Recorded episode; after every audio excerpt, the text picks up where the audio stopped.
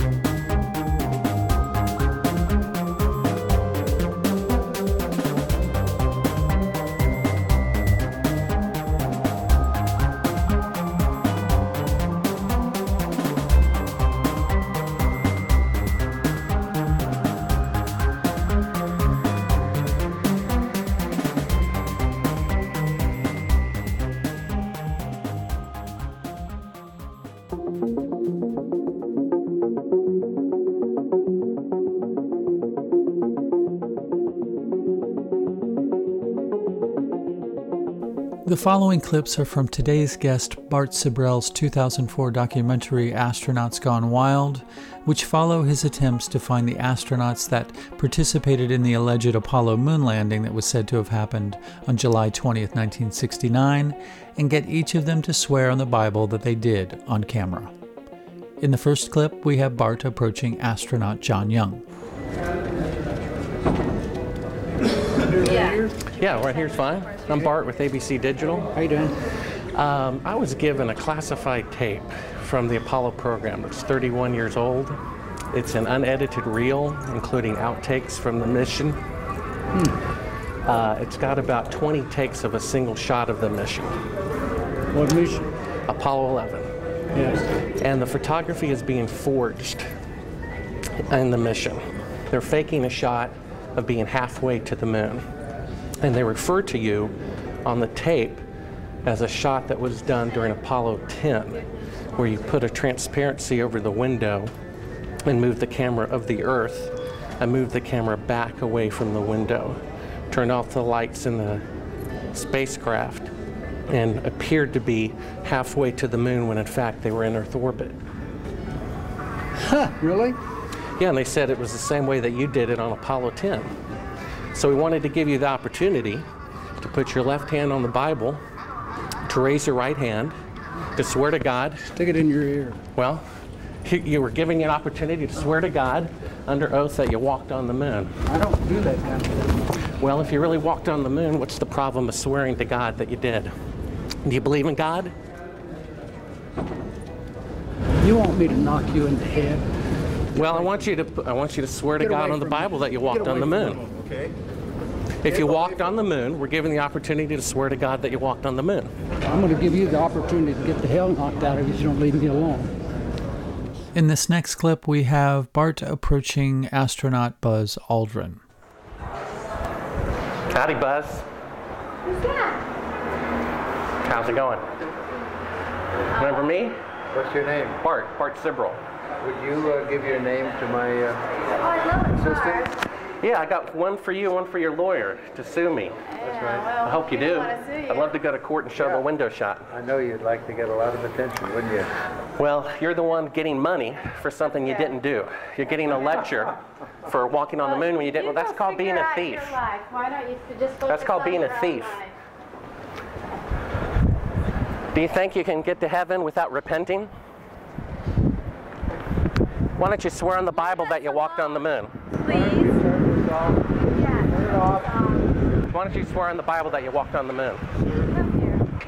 I'm not trying to get in the you middle tell of him to get but outta this is- here? This is a hotel. We'll call Right, we- the police. You We pay- solicit. It doesn't- Come on in cannot- here, we'll call you the police. solicit You like that? Why don't you swear on the Bible that you walked on the moon? I, it doesn't, sir. I don't I have nothing to do with this. But Okay. you cannot solicit on this property. We just paid now- to rent out the penthouse to shoot up there.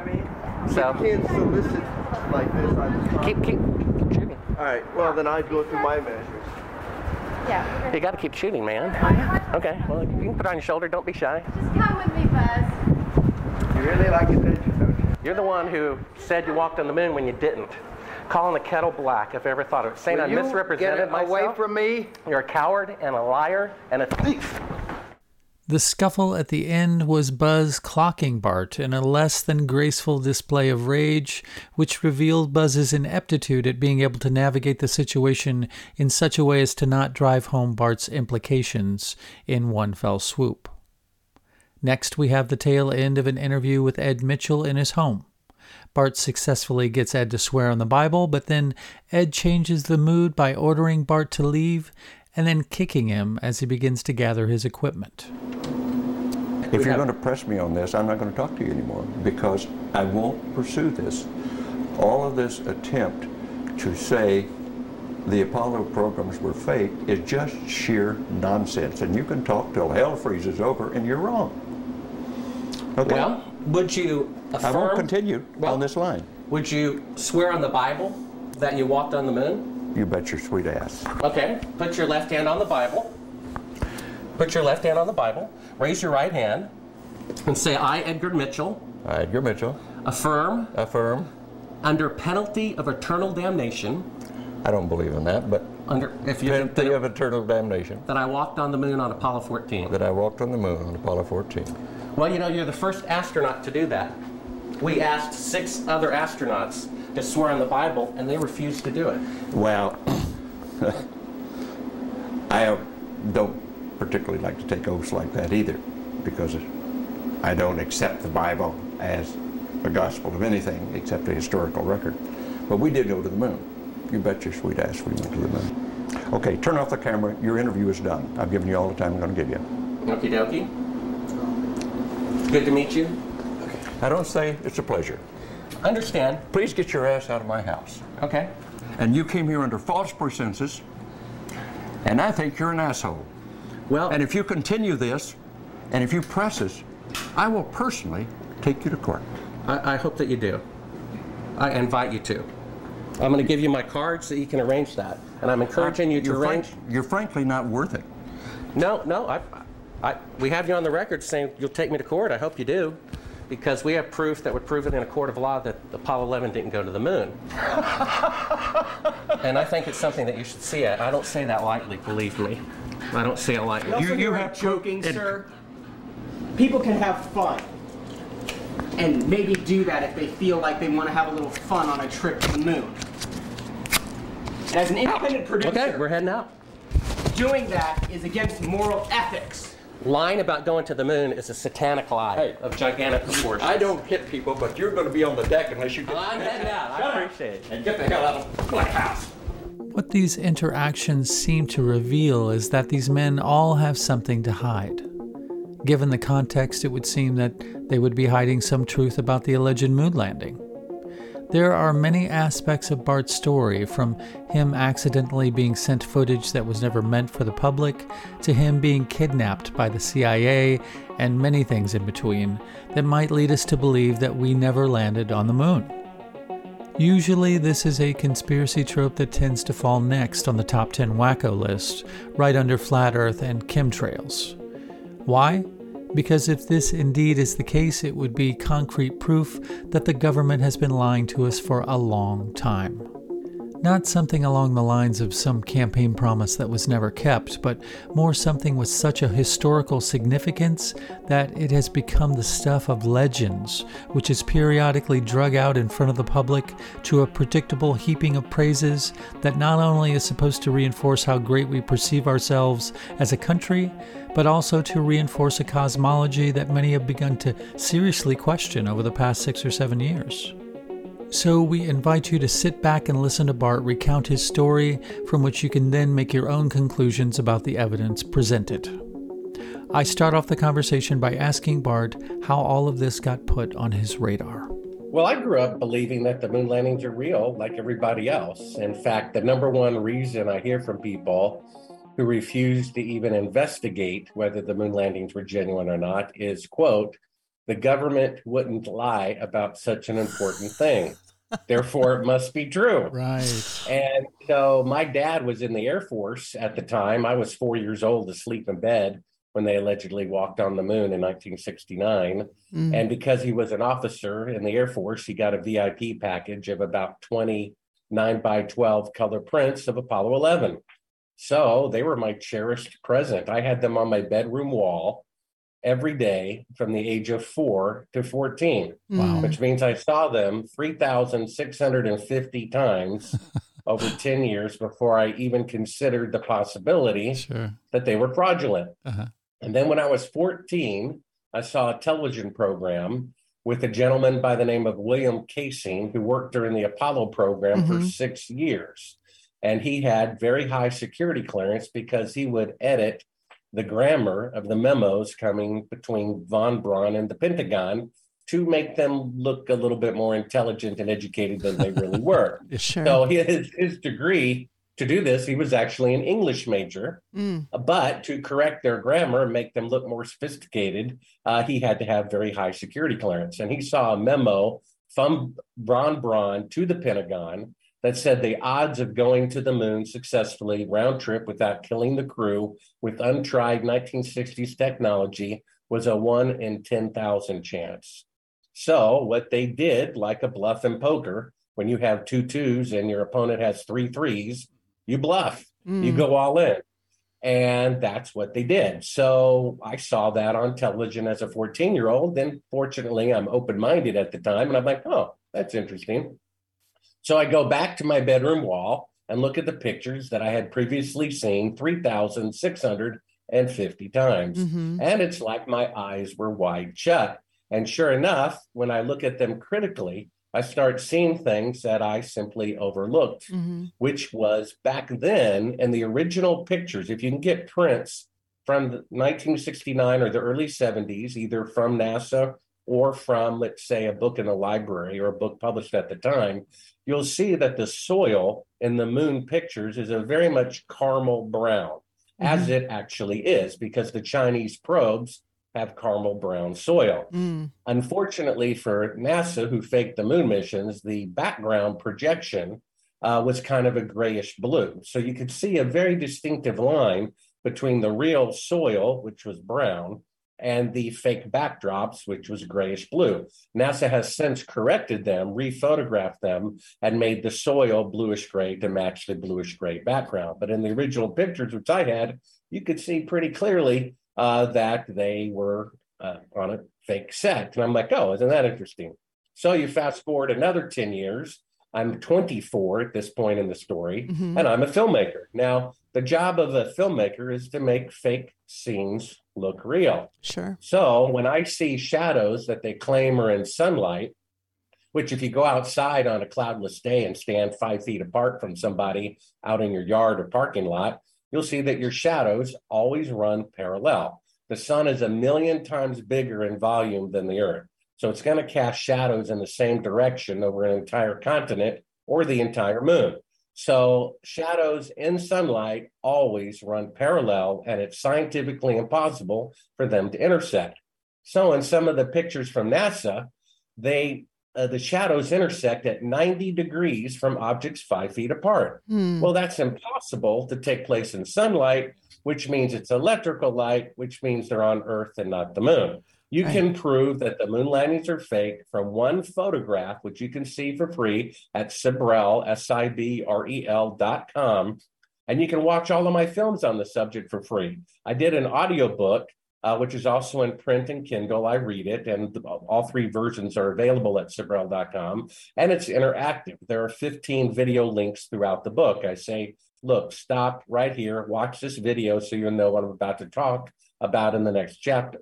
So that proved it. So I'm 24, I'm a filmmaker, and I'm actually editing something for the man who produced the TV show that I'd seen 10 years earlier as a 14 year old Interesting. with William Kaysing on it, who worked for NASA, who said the moon landings were fake. Hmm. And Right. I'm like, who was that guy on your show who said we didn't go to the moon? He said, oh, I don't remember. Call the San Francisco production office. So I did.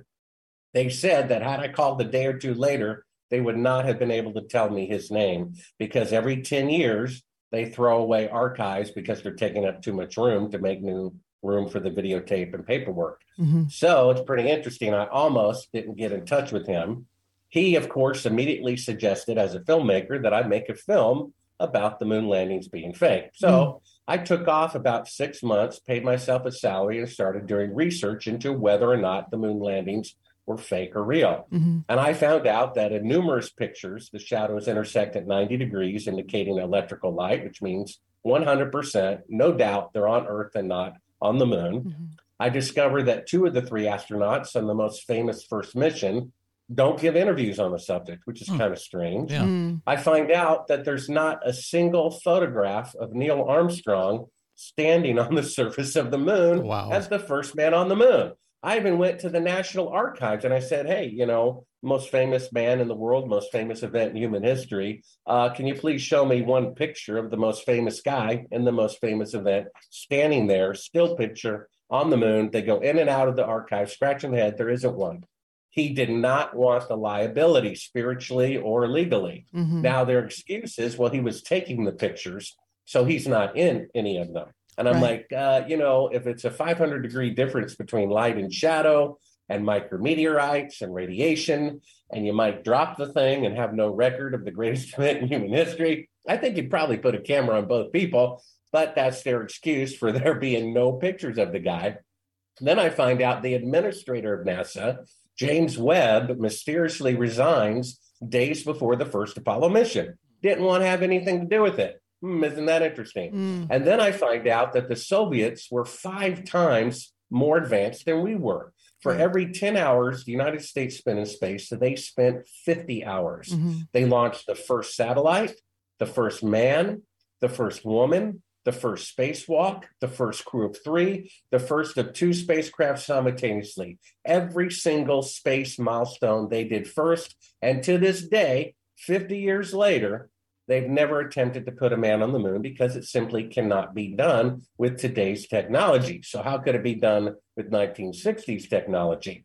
Right. And then you find out all of these things combined, and I'm thinking, hmm, it looks like there's a possibility, at least one out of four chance, that they did not go to the moon. Now, if the police came and knocked on my door and said, um, you know, one of your four neighbors might be a mass murderer, that's a pretty strong possibility in my mind. And so, one out of four chance that the federal government faked the greatest event in human history that is in the encyclopedia on stamps, on coins, giving these guys congressional medals of honor. That's a spookily large possibility. For sure. So, originally, I turned down the project. hmm I said, look, I love puzzles. I kind of have a never give up personality. If Mhm. anyone could uncover this, I said I probably could. However, if they did not go, then it could be dangerous looking into this. And I wanted to have a wife and family someday. I said, I'm not going to risk my life for what Tricky Dick Nixon did 50 years ago. Yeah. Right. Five exactly. years go by. I uh, had another client who was a Christian musician. hmm And they said uh, they would get one of my screenplays to a famous Hollywood producer if I did them a favor. hmm So I said, What favor? They said, Read the Bible. So they suggested I get something called the one year Bible that divided the Bible into 365 calendar reads. So over the next five years, I remember I started reading the Bible June 3rd, 1989, the day the gentleman stood in front of the tanks in Mhm. China. hmm And over the next five years, I read the Bible five times from cover to cover. Now, I wasn't a Christian. However, it did convince me that there is a battle between right and wrong, hmm good and evil, light and darkness, and truth and lies. And if they fake going to the moon, that is actually more profound historically than if they had actually gone True. that would be more profound of an event that mankind's greatest event was staged at a juvenile pride and greed and stupidity and corruption than simply admitting they couldn't do a goal. That is more profound of an event in history if it's true. And I said, if that's the case, it's important for mankind to know. If we don't know we have cancer, then we'll never be cured. And if we don't realize that our government is so corrupt to have faked such a thing, then this is dangerous for our survival as a people. So I said, I'm going to die anyway. This is a just cause, and I might as well go out fighting for a just cause. So I changed my mind. I called backup William Kaysing. I said, Look, I changed my mind. I'm going to make this movie. And well, if you believe in God, a few days later, I meet a board member of an aerospace company who's building rockets for NASA who knows that the moon landings are fake. Wow. He's a multimillionaire. He gave me a million dollars to produce A Funny Thing Happened on the Way to the Moon and Astronauts Gone Wild, which you can see for free at Sibrel.com. A Funny Thing Happened on the Way to the Moon took seven years to produce. And I was producing it under the theory it might be true Mhm. that Sure. they faked it. Mhm. Well, three and a half years into the production, I pop in a tape from NASA. I called up NASA. I'm not about to tell them, you know, hey, I'm trying to prove the moon landings are fake. Can you send me some uh, great footage, please? Yes. No, I said I'm doing a documentary about the moon landings, which is true. Shrewd as a snake and innocent as a dove. And so I said, uh, send me everything you got from just the first mission. Because I figured if they faked it, they're more likely to have made a mistake the first time they faked it because they had never faked it before. Right. So I said, I want all video, all film, all still pictures uh, from Apollo 11 only. I, there's only like 20 pictures of an astronaut standing on the surface of the moon during the greatest event in human history. Wow. I mean, a person goes to the Eiffel Tower, they take like 50 pictures just in that location. Exactly. You would think, you know, there'd be more pictures than that. And then as far as footage, it's the sa- I get like 20 tapes and it's the same footage over and over again. There's very little footage. In fact, when Ron Howard did his IMAX, you know, celebration of the moon landings, 95% of it was reenactments because there's so little original footage of them there on the surface of the moon because it was fake and they were afraid to release too much. So I end up, you know, giving up on this. It's useless. But I'm getting toward the end of producing or, or editing the film. And I'm like, I'd really like the countdown in real time. Uh, you know, just for the drama, like one minute all the way down to maybe T plus 30 seconds. And I can't find it. It's always, ju- it's all, all edited. Mhm. There's no unedited footage. Everything is polished, voiceovered from NASA, you know, and no independent footage actually. In fact, it's the only event in human history where there was no independent press coverage. I mean, World War II took place in front of a billion eyewitnesses.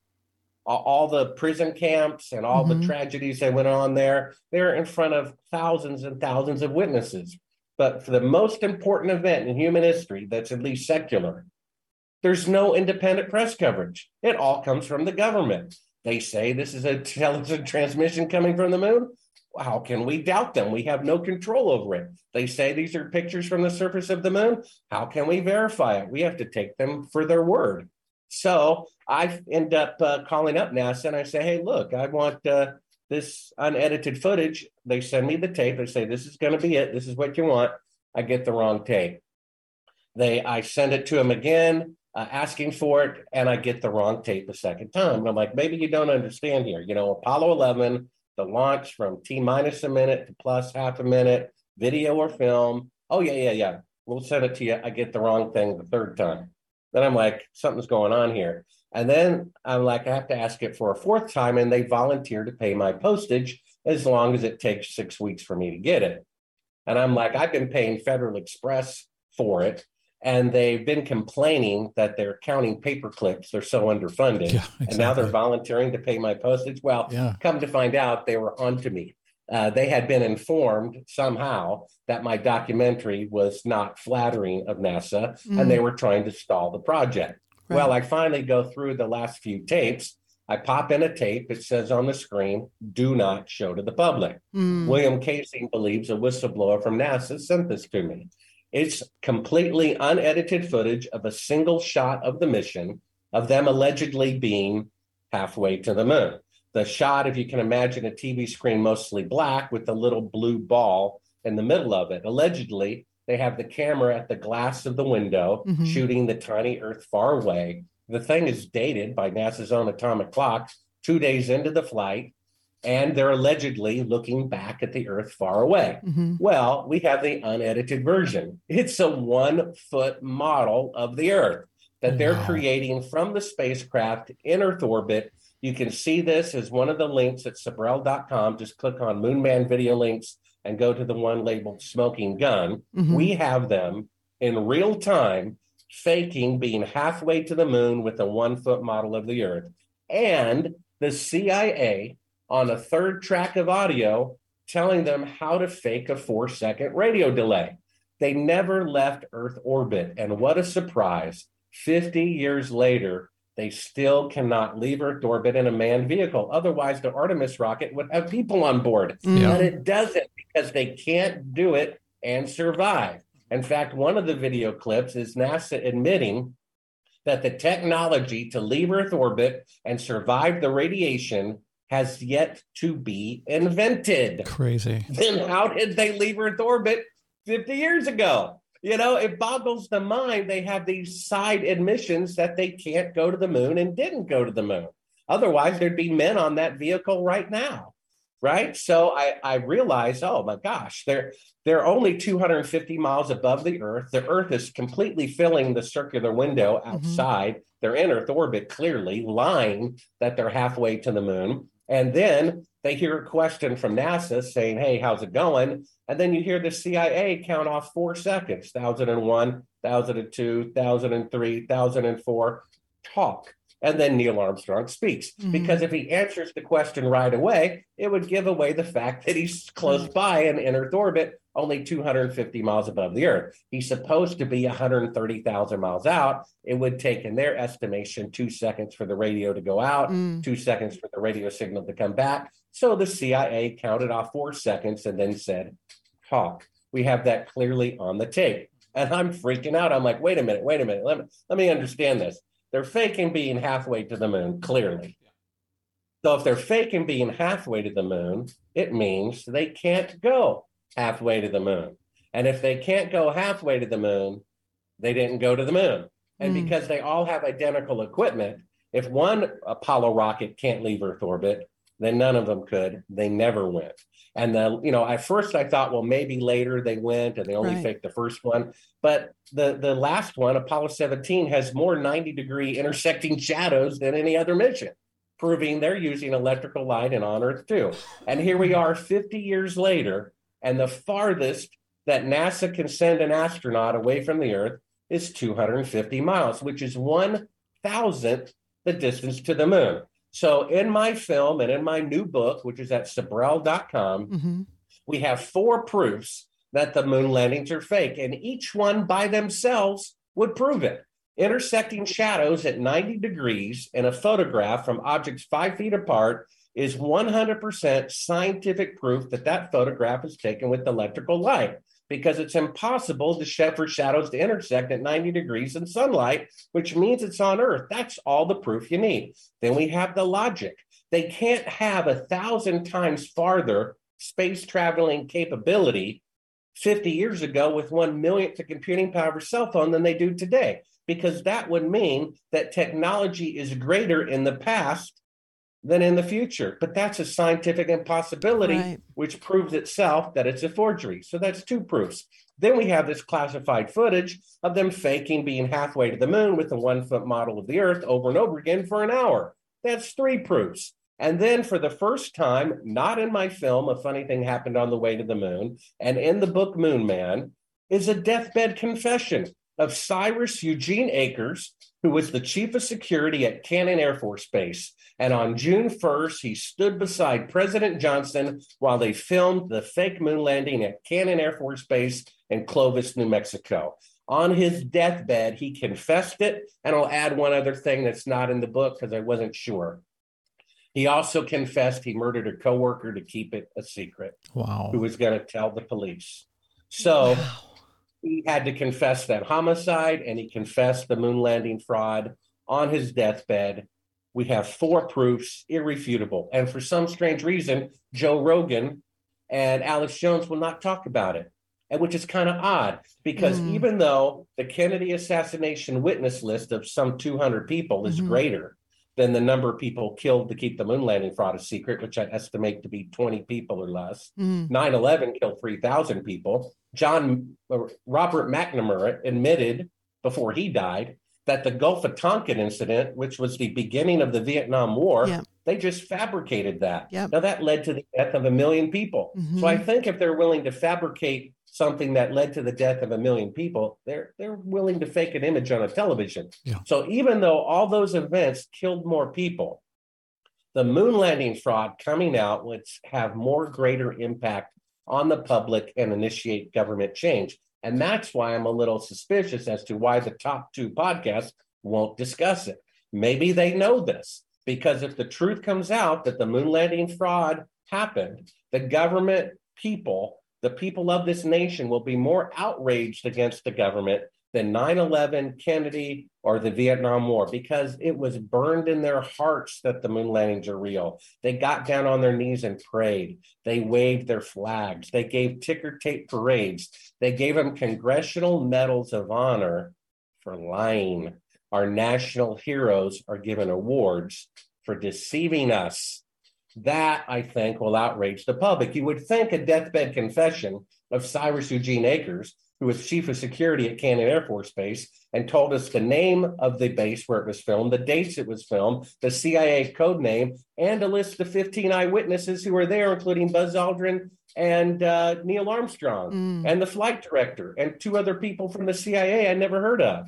And a, and a science fiction writer as a consultant. You would think this would be breaking news that they would want to talk about. Right. For some reason, they're afraid to talk about it. I don't know why. I think because it will actually bring about more government change than talking about or exposing any other crime.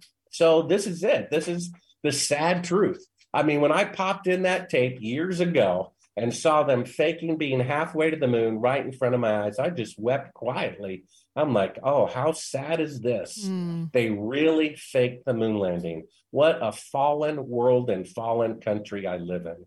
How pathetic is that? And I've even talked to a professor of an aerospace university.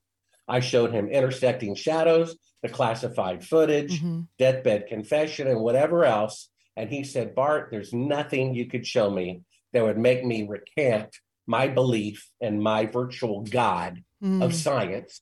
That, you know, what is what if you don't believe in God, you believe in science. And what's the greatest achievement of science? Putting a man on the moon. That's hmm. his God. He said if he saw Buzz Aldrin on national TV tearfully confessing that the moon missions were fake, he would still think he walked on the moon anyway. Now, think Louise. about that. This guy's teaching university and is not open to the facts when they're staring in his face and is going to preach a lie anyway and knowingly and proudly preach a lie and admitted it. I mean, that's the thinking of people. It's like telling a child that there's no Santa Claus and they're mad and mad and mad at you mm-hmm. for taking away their God and their glory that they faked the moon landing. You shouldn't be mad at me, the messenger. You should be get mad at your federal government who Right. faked the moon landing Yeah. and took two thousand dollars from every citizen to do it.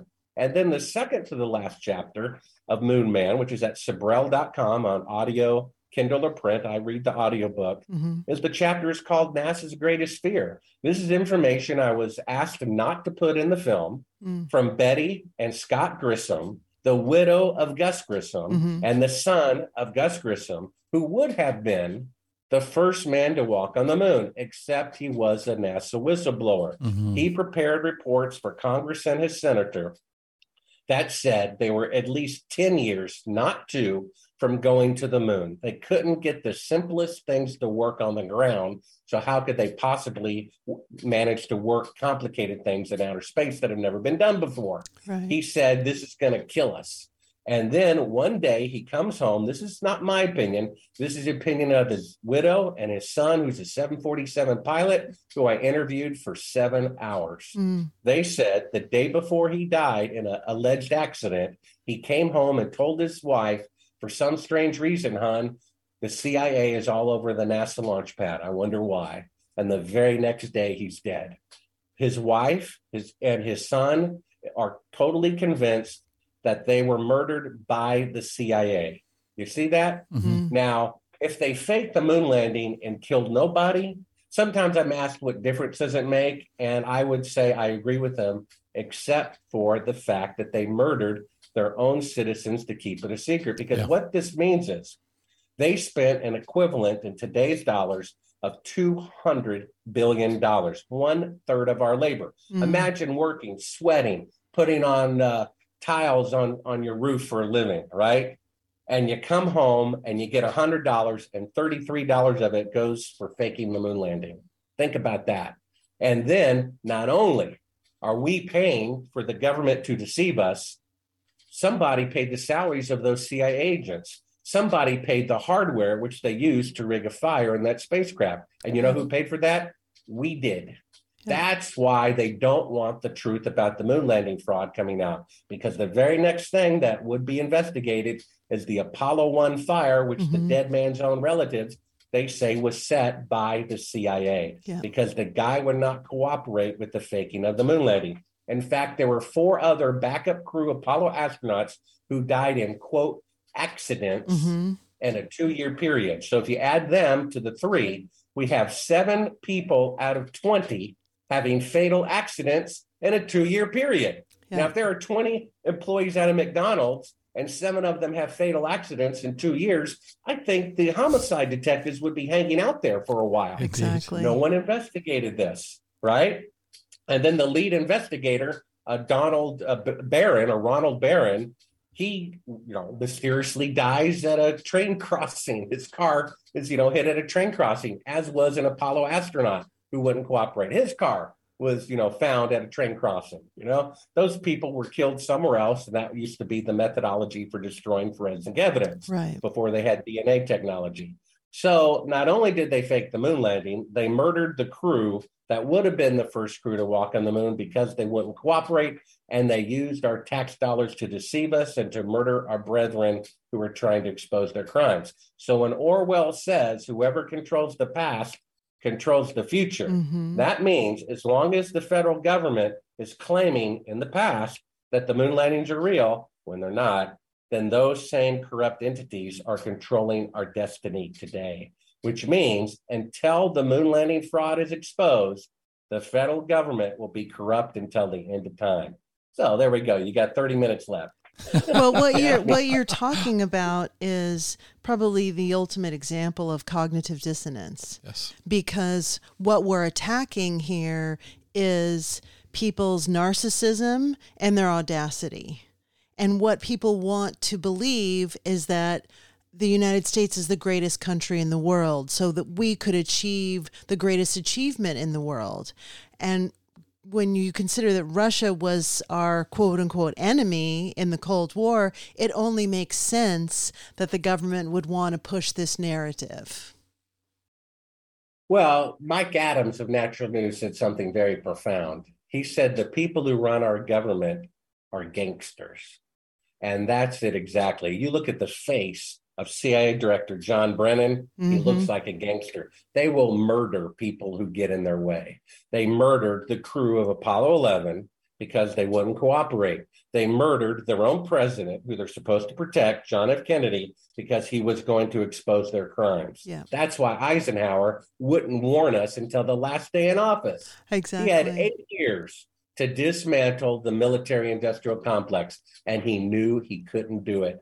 He was overpowered. That's why he safely warned us the last day in office so he wouldn't get killed. Mhm. He knew that.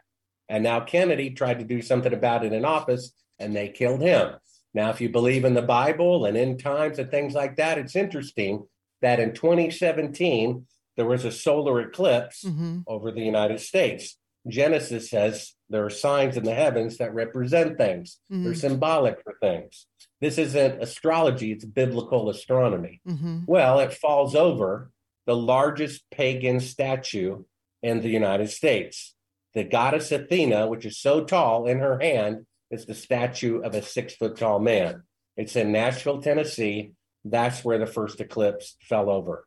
The second eclipse, a biblical seven years later, is falling over Dallas, Texas. Wow. The point of no return of the federal government Mhm. when they killed their own president, they became unstoppable. It's like they tried to kill Hitler two or three times, but all the Nazi generals, the Nazi machine, the red tape of corruption had become so powerful, no individual general could stop it. That's why Eisenhower couldn't do anything about it for eight years. He could not stop the corruption. He was even afraid to talk about it until his last day in office.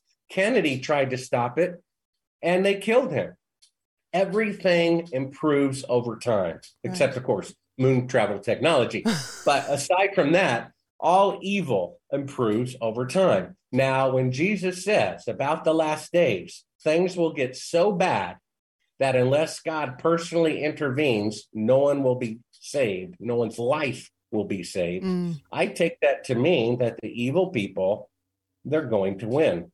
Eisenhower admitted it, Kennedy proved it. And if you think we've had any honest one term president since then, there being one term, whether it Carter or whoever, hmm proved that they can't do anything about it.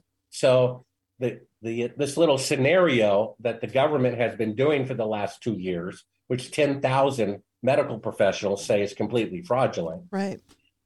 they're, they're only getting better and better and better and better. So I don't think there's anything that can be done other than, like the Bible says in the book of Acts, save yourself from this corrupt generation. My not favorite scripture, but the most important one to me in the Bible is what good is it to gain the whole world and forfeit your soul? I mean, you could own every continent on earth, every building. You could own New York City, the White House, the space shuttle, the space station, every diamond, every ounce of gold in the whole world. And you're still going to die and drool and pee on yourself. And then what? If we don't take hold of God's offer of eternal life, and all we have to do is repent of our sin and he'll forgive everything else, then we're a loser. These people, whoever you want to label them, who are you consider the evil people running the world, they will gain the world and lose their soul. They will not make it into eternity. I feel sorry for them. They're not my enemy. I'm not out there screaming at them as they go to the Mhm. Bilderberg meeting. hmm No, I would be out there saying, repent, turn to God, give God glory. Because, you know, just think about it. Since you've been an adult and been watching the evening news, which however many years or decades that is, have you seen a single news story where someone who has uh, got gotten away with bank robbery or murder or rape got a conscience and turned themselves in? I've never seen it, not a single time. And yet, that's all we have to do to receive God's gift of eternal life. We have to repent. It's not a get out of jail free card. The Bible says many times you can lose your salvation. It says it in Hebrews 10. If we deliberately go on sinning, no grace is left, only fearful judgment. Jesus said in Matthew 24 13 to believers, the love of most believers will grow cold because of so much increase of wickedness. But the believer who holds to the very end, that one will be saved. So we have to get saved and stay saved. And I feel sorry for these people who are faking the moon landing, killing Kennedy, and doing everything else. They will gain the world and lose their soul. Plus, the Bible says the earth is going to be destroyed anyway. And I start wondering, you know, this little scenario they're doing, which a former vice president of a certain pharmaceutical company said the company is so corrupt that he left. That number two, this little event allegedly going on for the last two years is completely made up. In fact, I called NBC News where I used to work. I said, You're reporting all these numbers of this, you know, level of alleged illness and this level of alleged fatality. I said, Have you verified a single one of these? They said, No, we just repeat what the government tells us. Wow. Just like they repeated the, the you know, the lunar module is 2,000 feet above the surface and 1,000 feet. They just, these are just numbers on a computer program. A computer operator at NASA in the heart of NASA said they could tell no difference between a real flight and a simulation. In fact, Wow. and a funny thing happened on the way to the moon, which you could watch for free at Sibrel.com. You'll see this beautiful tracking shot past all the controllers as Mhm. they're going to the moon for the very first time. And they're all kicked back watching Yeah. television like everybody else, doing Yeah. absolutely nothing. Exactly. So that if the person working there said they could tell no difference between a simulation and an actual flight, don't think that they can't fool 400,000 people involved in the space program. Because do you really think the CIA is so stupid to tell the guy making the glove or the door or the boot, hey, we're really not going to the moon. Yeah, Be sure right. not to Yeah, tell anybody. exactly. I mean, come on. That's like saying what a bank teller knows and what the CEO of the bank knows about corruption are Yeah. identical. The bank teller is clueless about the corruption in the bank. So is the branch manager. They know nothing. And there's no independent press conference. You know, there's just this picture coming from the federal government Right. with three eyewitnesses, and we're to take their word for it. And of all the quote conspiracies or frauds, you know, whoever killed Kennedy, he's still dead. Whoever did 9 11, 3,000 people are still dead. Mhm. But this is a positive fraud. Yeah, Yeah. It's exactly. giving a salivating dog, it's giving a can a child the candy that they want. Give us something to cheer about during the Vietnam War. Nixon said the number one threat to America during his term was people protesting the federal government. Yep. That was the number one threat of the government, which he's right, it is, because Exactly. the government is corrupt. So obviously, people protesting the government are enemy number one. And isn't that what's going on now? Aren't the truthers, aren't the alternative media Yeah. people the enemies of the state? Exactly. I watched this film called Contagion, which is predictive programming, Yep. and it boggled my mind. You know who the hero in Contagion is? It's the CDC, Yeah. which is, you know, always appointed by some former pharmaceutical company lead. Interesting. I mean, it boggles the mind. My last chapter in the book is what to do about this mess. And one of the suggestions is, is that the president should not be allowed to appoint the directors of various government departments because you have corrupt presidents almost every single time. So they're going to appoint corrupt people to the Justice Department, the FBI, the CDC, and everywhere else Of course. Exactly. right? So there are people within the FBI, within the CIA, who are honest people, and probably Yeah. the majority of the people in the federal government are honest. Mhm. But when they're told, "Hey, look, here's corruption. We need to expose," they say, "If you do that, you're fired." yeah. So it can't be done. The FBI needs to uh, needs to vote among their own rank and file and appoint their own and vote for their own leader. They know who's honest. They know who's dishonest. Exactly. That should not be allowed to be appointed by the president. In fact, the first democracy 500 years ago, I'm sorry, 2,000 years ago, that lasted for 500 years, they chose their Congress and Senate by lottery. I mean, if a lottery selection chooses a jury that decides life and death, I think a lottery would be good enough to decide whether or not to put GMO labeling Yes. on a bottle of ketchup because 90% of Americans, 90% of Americans agreed on something. Can you imagine? The last time 90 Americans uh, agreed on something was on December 6, 1941, when they all agreed 90% not to enter World War II. And then the day later, 90% agreed to enter World War II because Yes. of Pearl Harbor. Exactly. And since then, there's never been 90% of Americans agreeing on anything except that they want a label on their ketchup or can of beans or whatever Yeah. that says contains GMO. Yeah. I, and the president vetoed it. The president did not allow the majority to rule. So if the leader of the Republican Party is corrupt and the leader of the Democratic Party is corrupt, it doesn't matter who you vote for.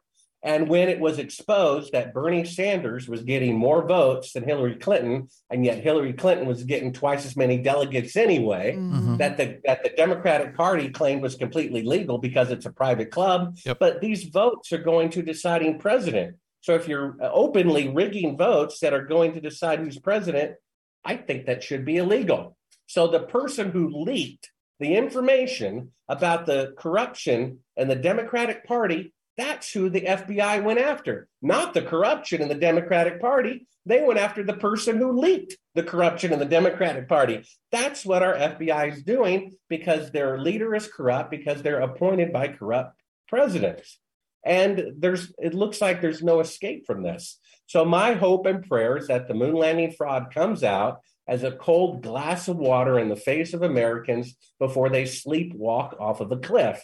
And they go, oh, the government is this corrupt. And maybe that's why Joe Rogan and Alex Jones are afraid to talk about it. Yep. Maybe they really don't want the, you know, the government to change. I don't know. I guess if I'm being paid hundreds of millions of dollars, I do what I'm told. I mean, if I'm working at McDonald's and they're paying me $100 million uh, for five years and they say drop a basket of fries, I probably won't argue with them and say I, I'm going to make hamburgers instead. I think, okay, I'll earn my money.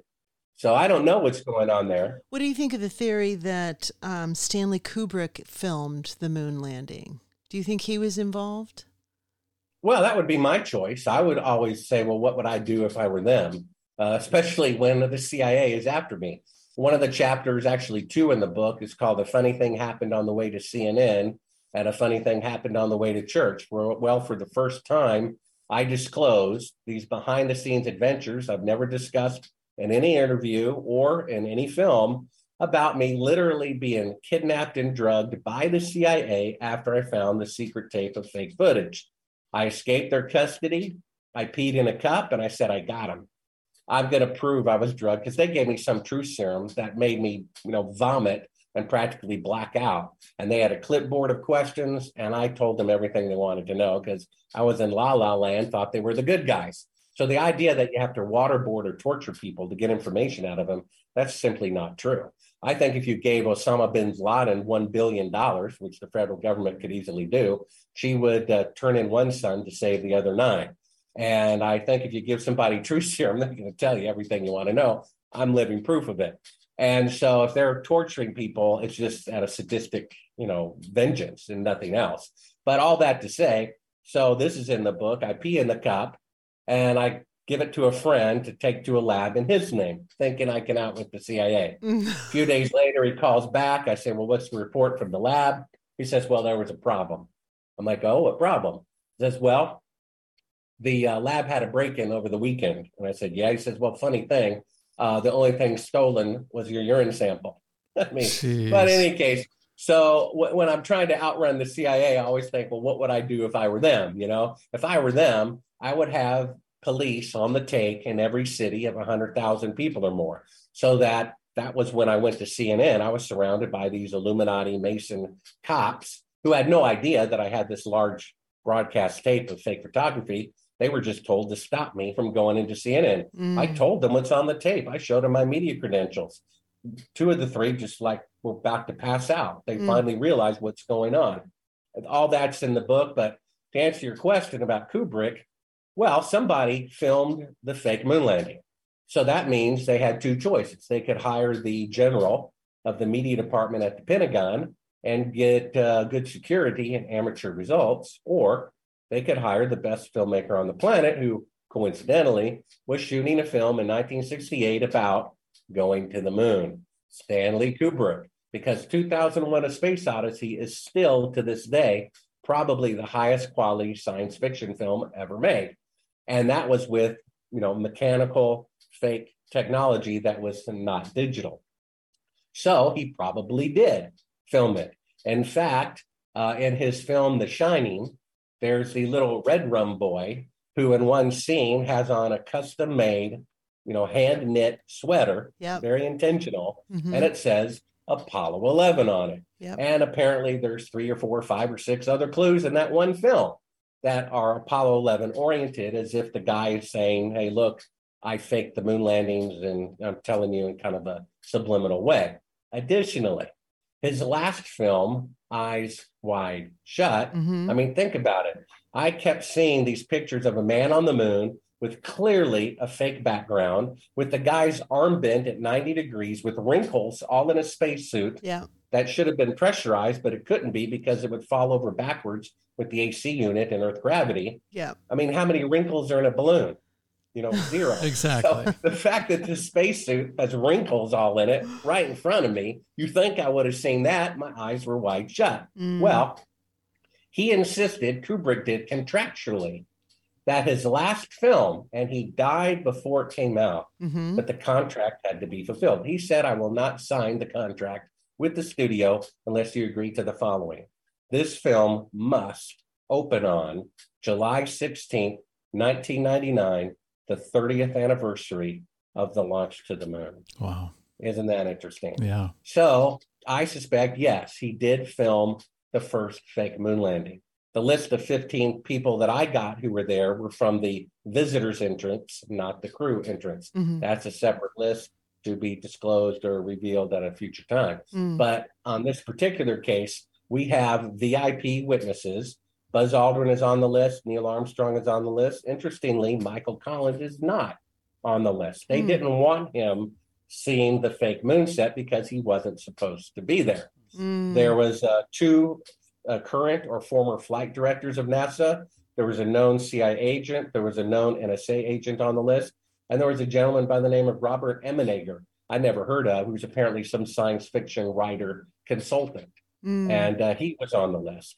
And uh, so Some of these people are still alive, including Eugene Kranz.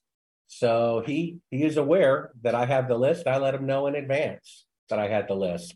And uh, odd thing about that, I call him up. He doesn't even answer the phone. He waits for the other guy to start talking first. Kind of strange. I'm thinking, did the call go through? I call him back up. He says, "Oh, is this tech support about the satellite uh, uh, conference com video call with Cernan?" Apparently, he has these scrambled, high quality, secure video conferencing units in his house that he talks to other Apollo astronauts about classified things, and apparently wasn't working. He thought I was tech support coming in to say, you know, turn it on and off and reset it or something.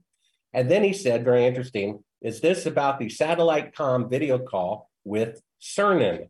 Well, that has to be Eugene Cernan, who allegedly died two years earlier. oh, wow. I guess there's something else fake. Eugene Cernan wanted to die before the 50th anniversary, so he wouldn't have to answer any questions about the fake moon landing. And he's still alive, drinking margaritas on a beach somewhere under another name because Eugene Kranz just admitted he's having private scrambled video conferencing calls with the guy who's still alive two years after they said he died. So crazy. I mean, if they can fake going to the moon and have it printed in every newspaper, on every TV, that the moon landings are real when they're not, I think uh, they could fake one person's death.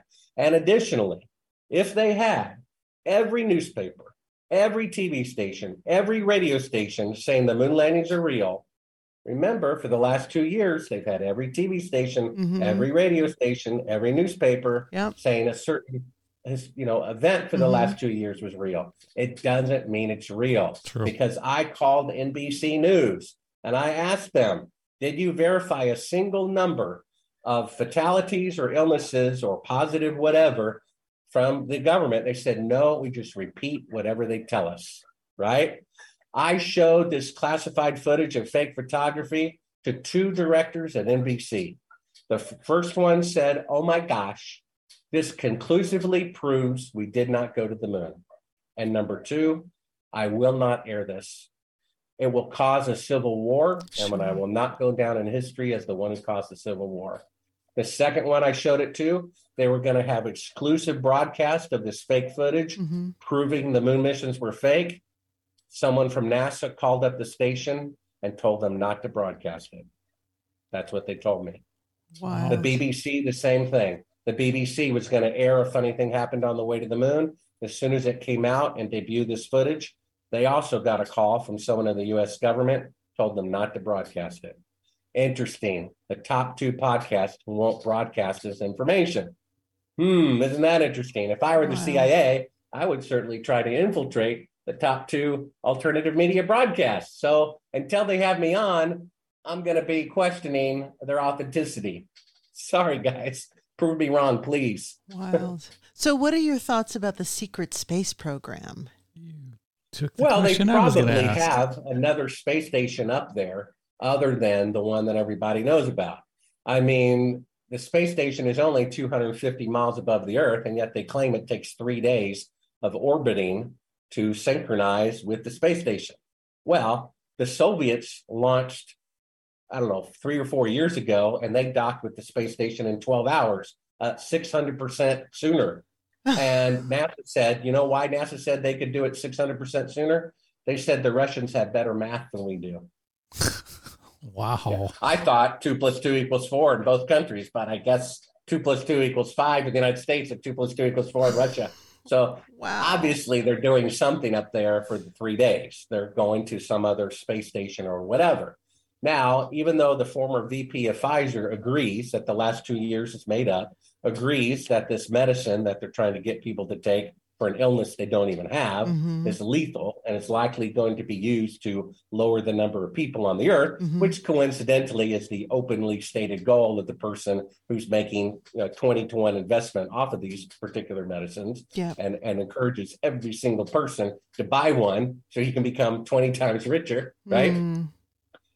Why are they doing that? Why are they interested in lowering the number of people on the earth now?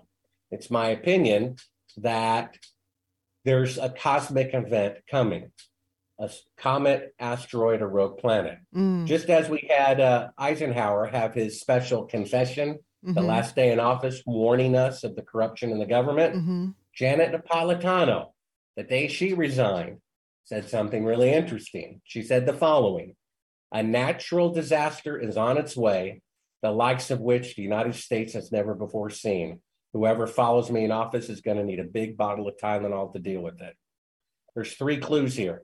Number one, what is coming is a natural disaster. Number two, it's a natural disaster that has never happened in the 245 years in America. Mm. And number three, and most importantly, it's a natural disaster somehow you could know about years in advance. Yep. So we've had hurricanes, we've had volcanoes, we've had earthquakes, and you certainly can't predict those years in advance. The natural disaster that we've never had, that because of mathematical astronomy, you could predict years in advance, is a comet or an asteroid or rogue planet coming near the Earth. Mm. I think what they're doing is they know when this event happens, it could kill half the people on the earth in 12 months. So rather than that shock happening, the rich people, they want to eat out and go to restaurants and travel and have butlers, right? They want to pre lower the number of people on the earth so that when that event happens, it will be less of a blow. That's my opinion. Mm. The only other thing it could be is a magnetic reversal, but that is pretty vague. I'm not sure they could know exactly when that's going to happen. And then rather than destroying this incoming asteroid, comet, or whatever, they're just going to let it happen so that they can blame Mother Nature for the genocide rather than going down in history as the next Hitler, which they all are Mm. anyway, because Bill Gates' parents founded Planned Parenthood Yeah. to get rid of black people. He's a racist. That's why when he goes to Kenya, the pro vaccine Kenya Doctors Association finds it suspicious that they that he's giving these free tetanus shots, but only to women, not to men, who are actually more prone to getting pricked by construction Mhm. and getting tetanus. And they're only giving it to women between the age of 15 and 45, childbearing ages. Mhm. They take some of the vials, they send it to a lab. It's 100% factual. It contains a sterilization drug. Mhm. This was found out eight years ago, and they're just now making a documentary about it. Why is this not the number one story on the evening news? That the WHO and Bill Gates gave millions of women a sterilization drug without their consent. Scientifically proven fact. Not covered in the news, but when the president gets a new cat, that's in the evening news. Or eats And an ice then- cream cone. Yeah, there you go. Uh, which is kind of good. I'm glad he's able to do that. And uh, then you have William Binney, who worked for the NSA for 30 years. He goes on national television and says, Oh, by the way, we listen to the private cell phone conversations of Supreme Court justices so we can get sexual and financial impropriety on them to blackmail them to vote the way that we tell them. No one contradicts this as being a fact. Supreme Court justices are being blackmailed by the NSA and the CIA, and there's not a single congressional investigation. Well, how can that be? That's how bad it is. I don't know what to say. I think the United States is a hopeless cause. I highly recommend fleeing the sinking ship while there's still lifeboats. Is that why you live in the Philippines? Uh, yes, that is true. and my and my wife and my wife is from here. Okay. So, and I want her to be near her family.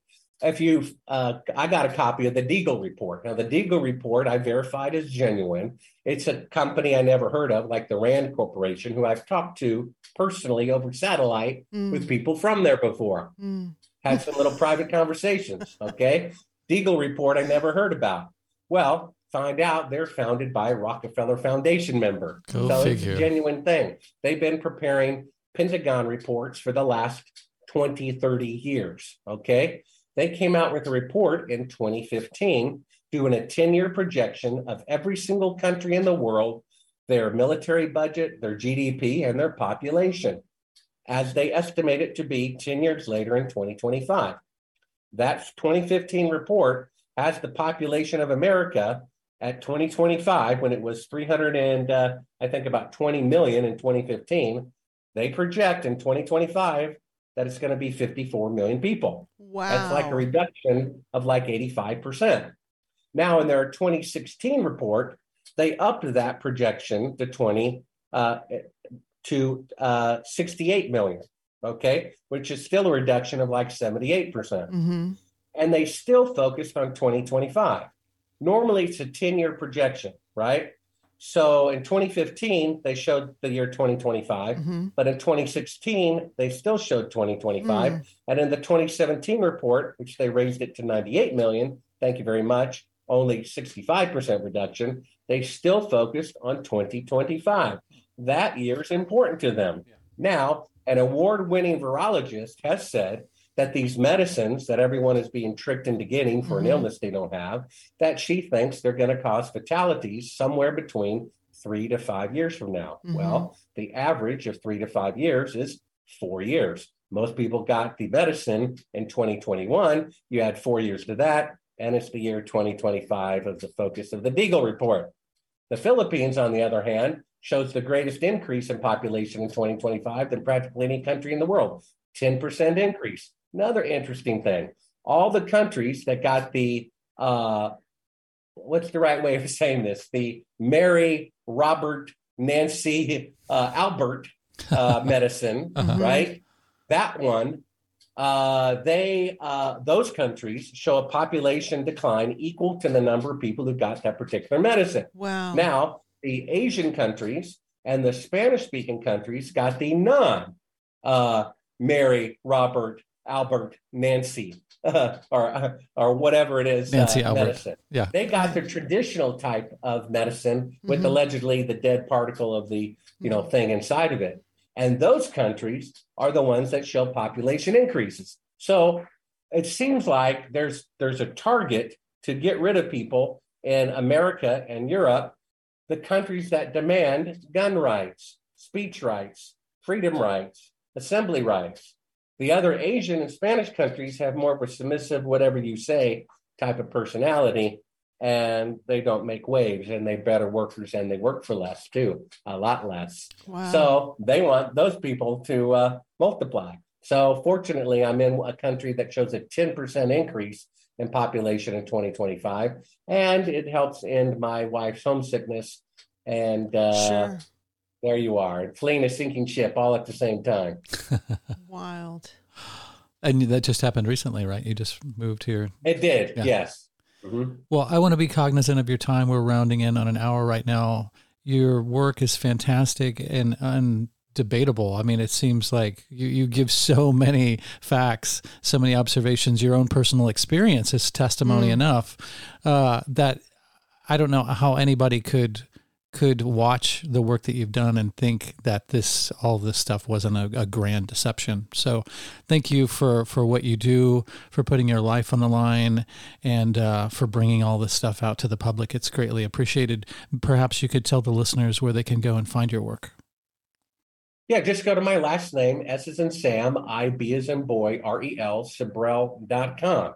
All you have to do is have an open mind. And when you have an epiphany like I did, that the moon landings were indeed fake, it should scare you because these people are still running our government and Yeah. most of the governments of the world. Exactly. And that is dangerous. So go to Sibrel.com and you can see all of this information for free or get my book, which explains much more than any of the films do at Sibrel.com.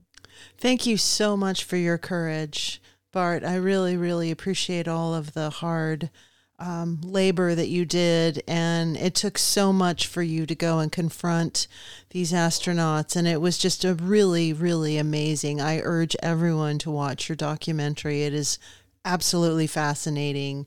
And I just really thank you for everything that you've done to bring light to this issue. Well, when you're in the right, God will protect you. For sure. For sure. Even when Buzz Aldrin clocks you in the, in the Noggin. mug. What can you do? You know? you're you're one of the few people who can say that Buzz Aldrin hit it, hit them. So there you go. Bragging rights. Yeah, I mean, if I walked on the moon and someone thought otherwise, I would find that hysterically funny. It would make me Exactly. angry. No. But it was like It was like walking up to him in front of his wife and saying, "Your mistress says hello." Oh, Yeah, yeah. exactly. It is truthful that he got angry because if it wasn't true, why would he care? Exactly. absolutely, Exactly. absolutely. Proofs in the pudding. Really wonderful. Yes. Thank you so much. For Thanks, being Bart. Here. Sure, We take care. you. Yes. Hunter, Chris, Yeah. be blessed. We'll let you know when it comes on, uh, hits the airwaves, and uh, yeah, I wish you well. Yep. Keep up the good Thank work. Thank you. We send you All blessings. righty, take care. You too. Thank you. Bye. Bye. What did you think, darling? Oh my gravy! wow. Well, I mean, I I really am amazed by anyone who is doing something that is so so far out there and just incredible to have the courage of his convictions. And you know it's it's easy to kind of be in the position where you maybe have suspicions about things but you don't really take those suspicions public and you don't really do the research and the the footwork that someone like Bart has done and I was just absolutely amazed by the dearth of information that he was able to share in an hour.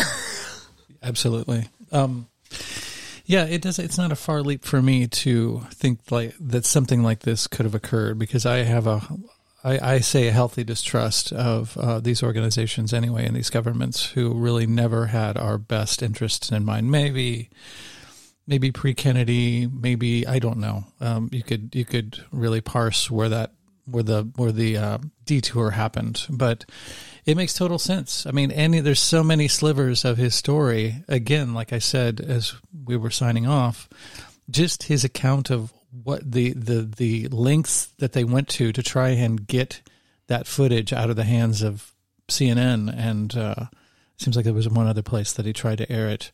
Uh, that alone says so much. Uh, not to mention the actual evidence itself, which I think there's layer upon layer of very very convincing stuff. It makes total sense to me. It's not a it's not a big leap at all. Not not cognitive cognitive dissonance.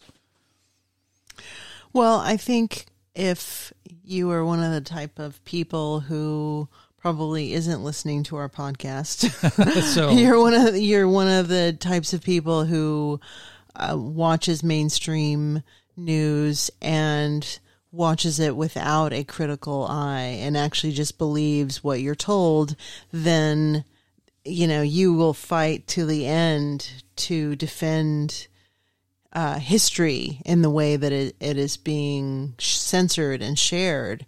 And I think that there's a lot of people, which is unfortunate, that fall under that category because it's too much. It kind of goes along with uh, chemtrails and the poisoning of water systems and the the poisoning of food and this push for um, you know transhumanism and and the push for cryptocurrency and and digital IDs and all of these things that fall under the the nefarious term of conspiracy it's easier just to kind of go along with your head down and think that the world has very, you know, clear good guys and bad guys, and the people on TV are the good guys.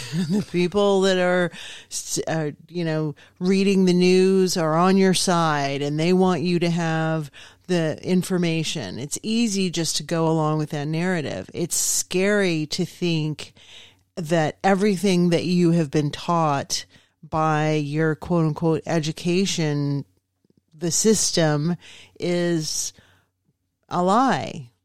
Yeah, I think more than ever in at this point in history, I, maybe it would be safe to say fifty percent, probably more like thirty to forty percent, but of mainstream media is in the debunking business, which is very strange. Um, and many people don't see the obvious uh, reason why that would exist is because there are narratives that they don't want out. If they're kooky stories that you know only tinfoil hat wearing folks uh, bandy about, then who cares? Let them meet in their coffee shops and talk about it, or you know. Um, but I think there is a real threat to these narratives, alternative, alternate narratives that are coming out um, and they're scared shitless of them because there's some good there's some good ev- solid evidence in them. I, I don't know. I think where I kind of land with all of it is that there's enough people who buy it or at least don't openly um, push back against it that they're pretty again audacious. They're pretty pretty sure of themselves. And that's why they keep going. Because you know uh, hundreds of professional athletes can literally drop dead and have you know cardiac in quotes events and no one says oh well that is because they got abcd no, it's just this random thing that's happened. so I think that's the thing that they're relying on is they they are relying not on people's stupidity, but their compliance. But their their trust. Um, I think what I was mentioning is the exact one of the huge hugest one of the largest reasons for that um, situation is because so much mainstream media is pre pre uh, classifying all the information for you. So all you have to do is see the words conspiracy theory Yeah. or Alex Jones's name or something like or Trump. And then you just don't think any further like, oh, that's all bullshit. Well, the, this really started, uh, in my estimation, this really started kind of in the National Enquirer era, because what what was happening was real stories, real news was being uh, exposed in the National Enquirer. But because it was given in this format of this rag that you see at the checkout line of, of a grocery store, then it's easy to look at that and say, oh, that's all fraudulent. That's all bullshit. None of that's real. That's just to sell papers. Well, come to find out a lot of those things i'm not saying bat boy but a lot, was gonna say. a lot of the things that were in those papers were actual news they were factual but they were being presented in a way to see if the public would buy it Yeah.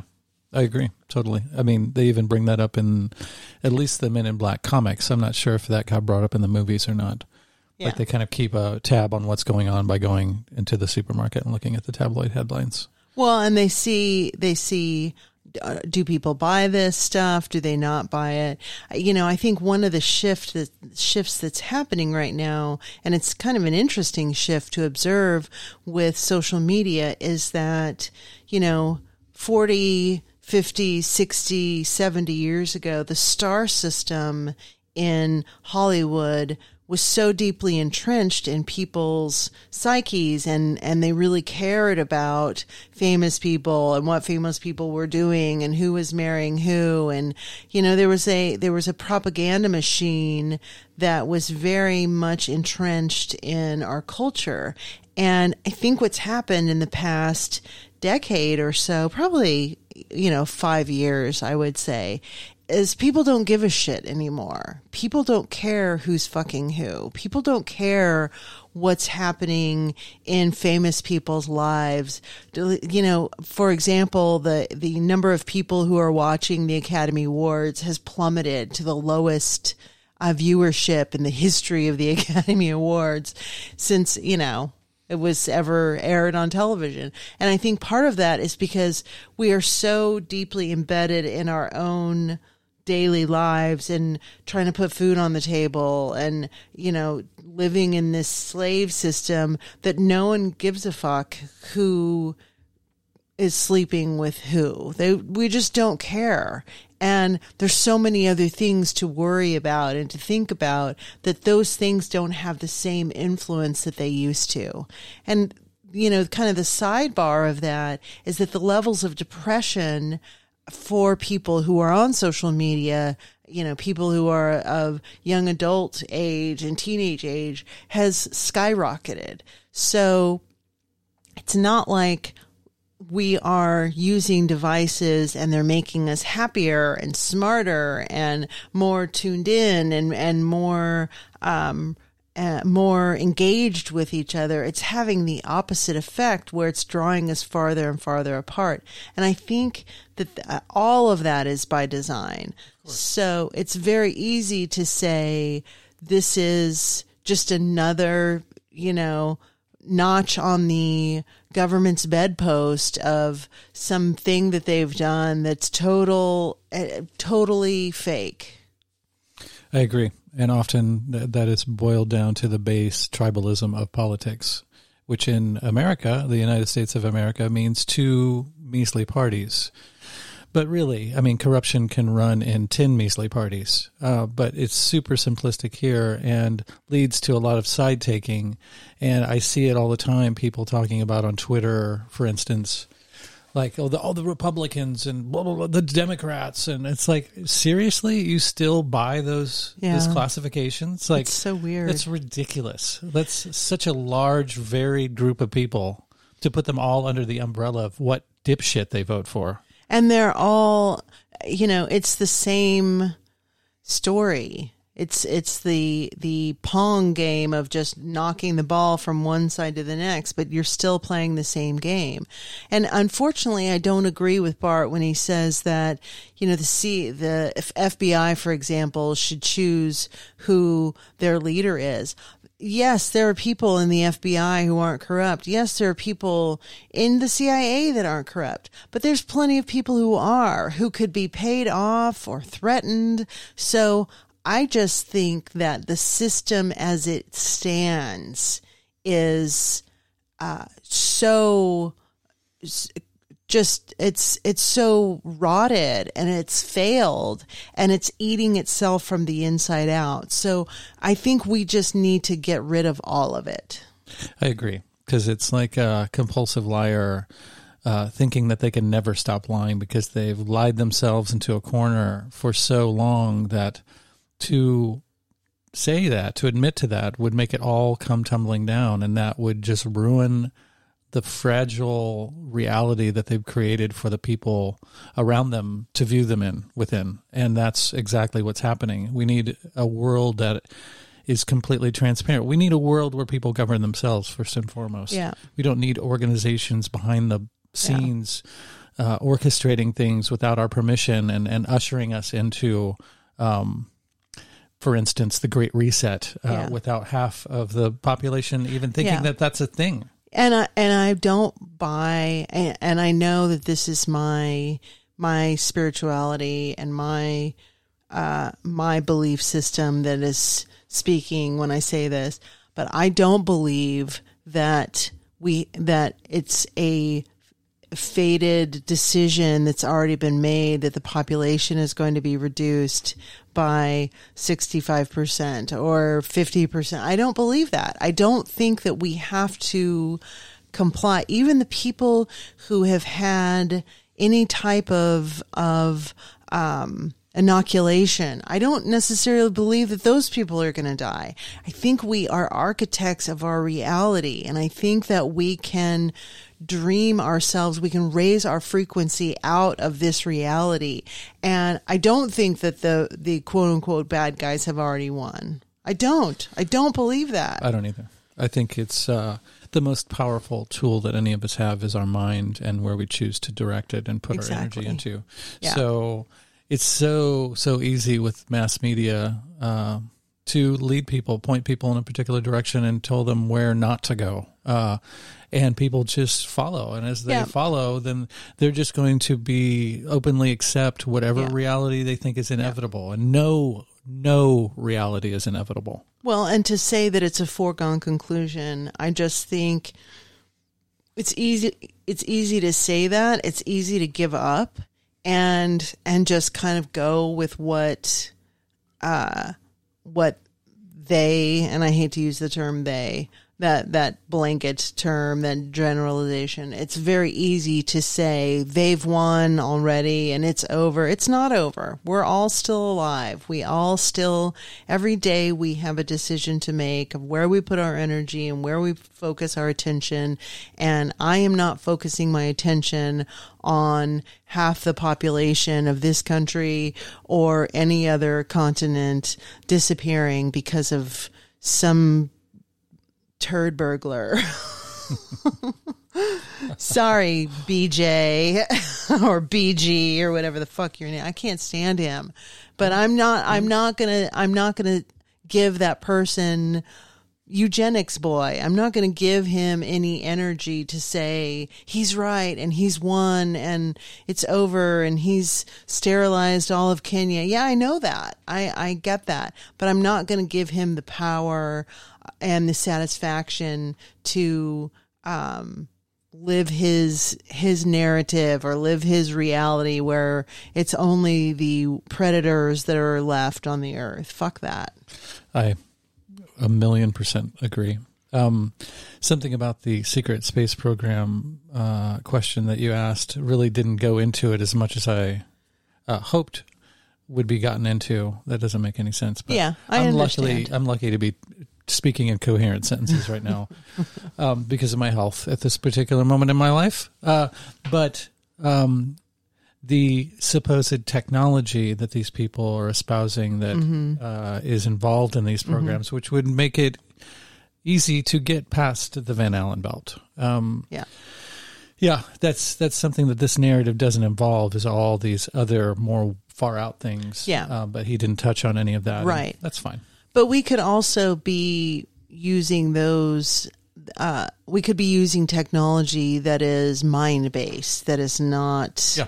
Science based in the same way. So it's possible that the secret space program is involved in some um, psychic realm or some interdimensional realm that we didn't touch on. For sure. All right, homie. Yeah, I'm I'm about done. Uh, my brain has put together enough words. Yep. It's time to evening. to wrap this this uh, carnival up and hit the road. Go to the next town. Thank you all so very much for listening. Uh, if you would like to give us uh, casserole recipes, uh, guest ideas, praise, criticism, you can email us at the melt podcast at protonmail.com or You can always reach me at hunter-muse at protonmail.com.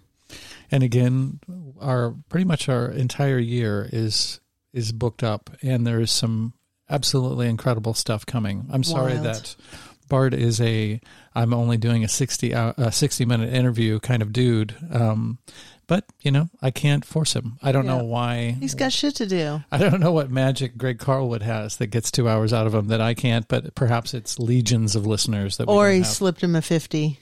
Or that, yes.